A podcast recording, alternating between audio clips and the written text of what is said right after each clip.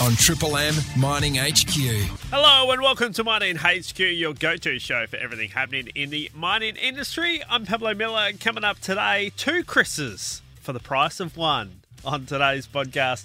Uh, Chris Hayes is going to be joining Chris Lemessier. Now, Chris is a herpetologist and fauna consultant. Now, Chris keeps miners safe on mine sites by removing snakes interrupting work. He also loves photography as well and photographing them and the snakes. We're going to hear all about his story today on Mining HQ. So let's dive into things. Good morning, Chris. Hey, Pablo. Good morning to you. On the phone this morning, he is a herpetologist and a fauna consultant. Chris Hayes on the phone. G'day, Chris. G'day, Chris. How are you, mate? Mate, I've been looking forward to chatting to you. You're the highlight of the week. I've got to tell you that. oh, fantastic. Now, it's all about keeping people on mine sites safe and, um, well, also keeping the snakes too. But, but I've got to ask you, how did you get into this line of work? Uh, look, I've been working with snakes for about 35 years now, uh, both here in Australia and overseas. Uh, sort of started out working uh, for zoos and reptile parks and, and those sort of uh, tourism type operations. Um, and I've been uh, associated with the University of Queensland for about the last 12 years with the Venom Evolution Lab there. So snakes are well and truly woven through my past. Now, I was going to mention that um, you hold a honorary position how, how did that come about? I, I do, yes. Um, so, actually, for about the last 20 odd years, um, I've worked with a uh, world renowned toxinologist, a gentleman named Dr. Bryan Fry. Um, and we pretty much uh, paved the way studying a lot of Australian snake venoms uh, back in the early days, sort of the late 90s. Uh, so, yeah, it's uh, yes, it's definitely been a, a, very adventurous life. And when you were uh, a young boy, were you handling reptiles then? Look, look, absolutely. Uh, my parents had some horrifying situations where I would uh, smuggle the odd pet tiger snake into the house oh, without no. their knowledge. uh, but as I got older, I think uh, my parents realised that it wasn't going away uh, anytime soon. So it was time to you know, embrace this uh, this passion that I had for reptiles. Yeah, well, along with that passion, photography comes with it too. And if our listeners go to Instagram, Chris Hay underscore wild, wildlife images. You got some amazing shots. How hard is it to actually photograph a snake? Look, it, it can be quite challenging. Uh, to begin with, to find the animal uh, can be quite challenging. Um, but then, of course, yeah, to, to capture, you know, a shot that really, you know, I try to encompass the animal and habitat and really tell a story with each image. Uh, there's definitely a lot of work and uh, a lot of difficult situations that go into obtaining those images. Now, tell us about the snakes that you're seeing on mine sites. For the listeners of Mining HQ, they might think, oh my goodness, I'm around this region right now. Yeah, certainly. Uh, so, yeah, currently based here in the Pilbara of WA. Um, we do have three dangerously venomous snake species that occur in the area that most locals would be familiar with uh, the death adder, the mulga snake, and the western brown snake. Uh, but there's also a variety of other uh, smaller venomous species that are not considered dangerous. Uh, so, there, there's some really good uh, snake diversity here in the Pilbara region of Western Australia.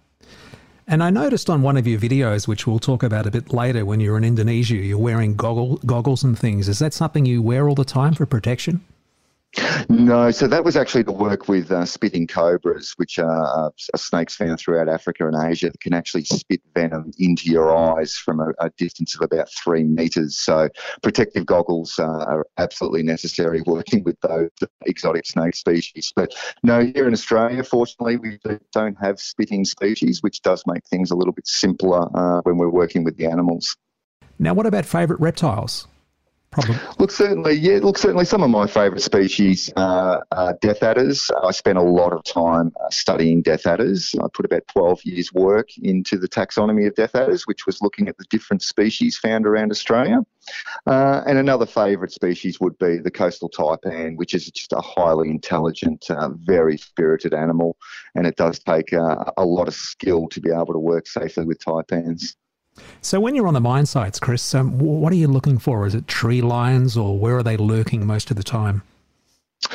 They can be anywhere from uh, in camp itself uh, to out on the work site. Uh, so part of our, our job here is uh, damage mitigation. So we're reducing the, uh, the, the damage done to the environment by relocating snakes that pop up where they uh, shouldn't you know shouldn't be, um, and we also offer the offer the um, the situation where we can be called out to remove a snake that is interfering with the work crew. But generally speaking, our, our snakes are pretty good at keeping out of our way. And I'm sure you get asked this question quite a bit, but I've got to ask it. Advice to people who come across snakes?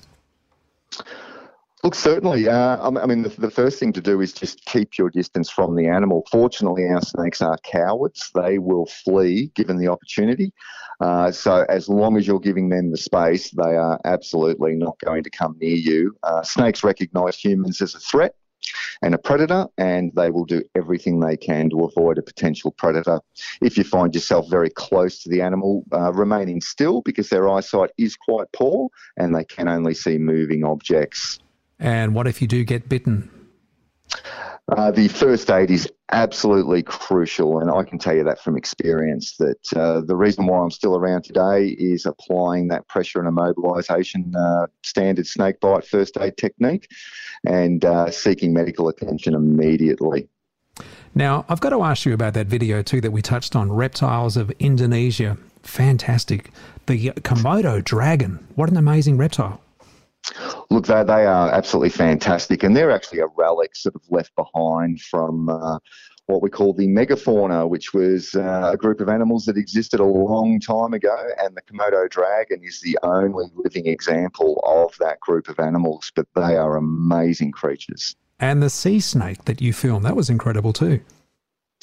It was. So that, that sea snake's actually called a banded sea krait, and they're not true sea snakes. They actually do come to shore at night to digest their food.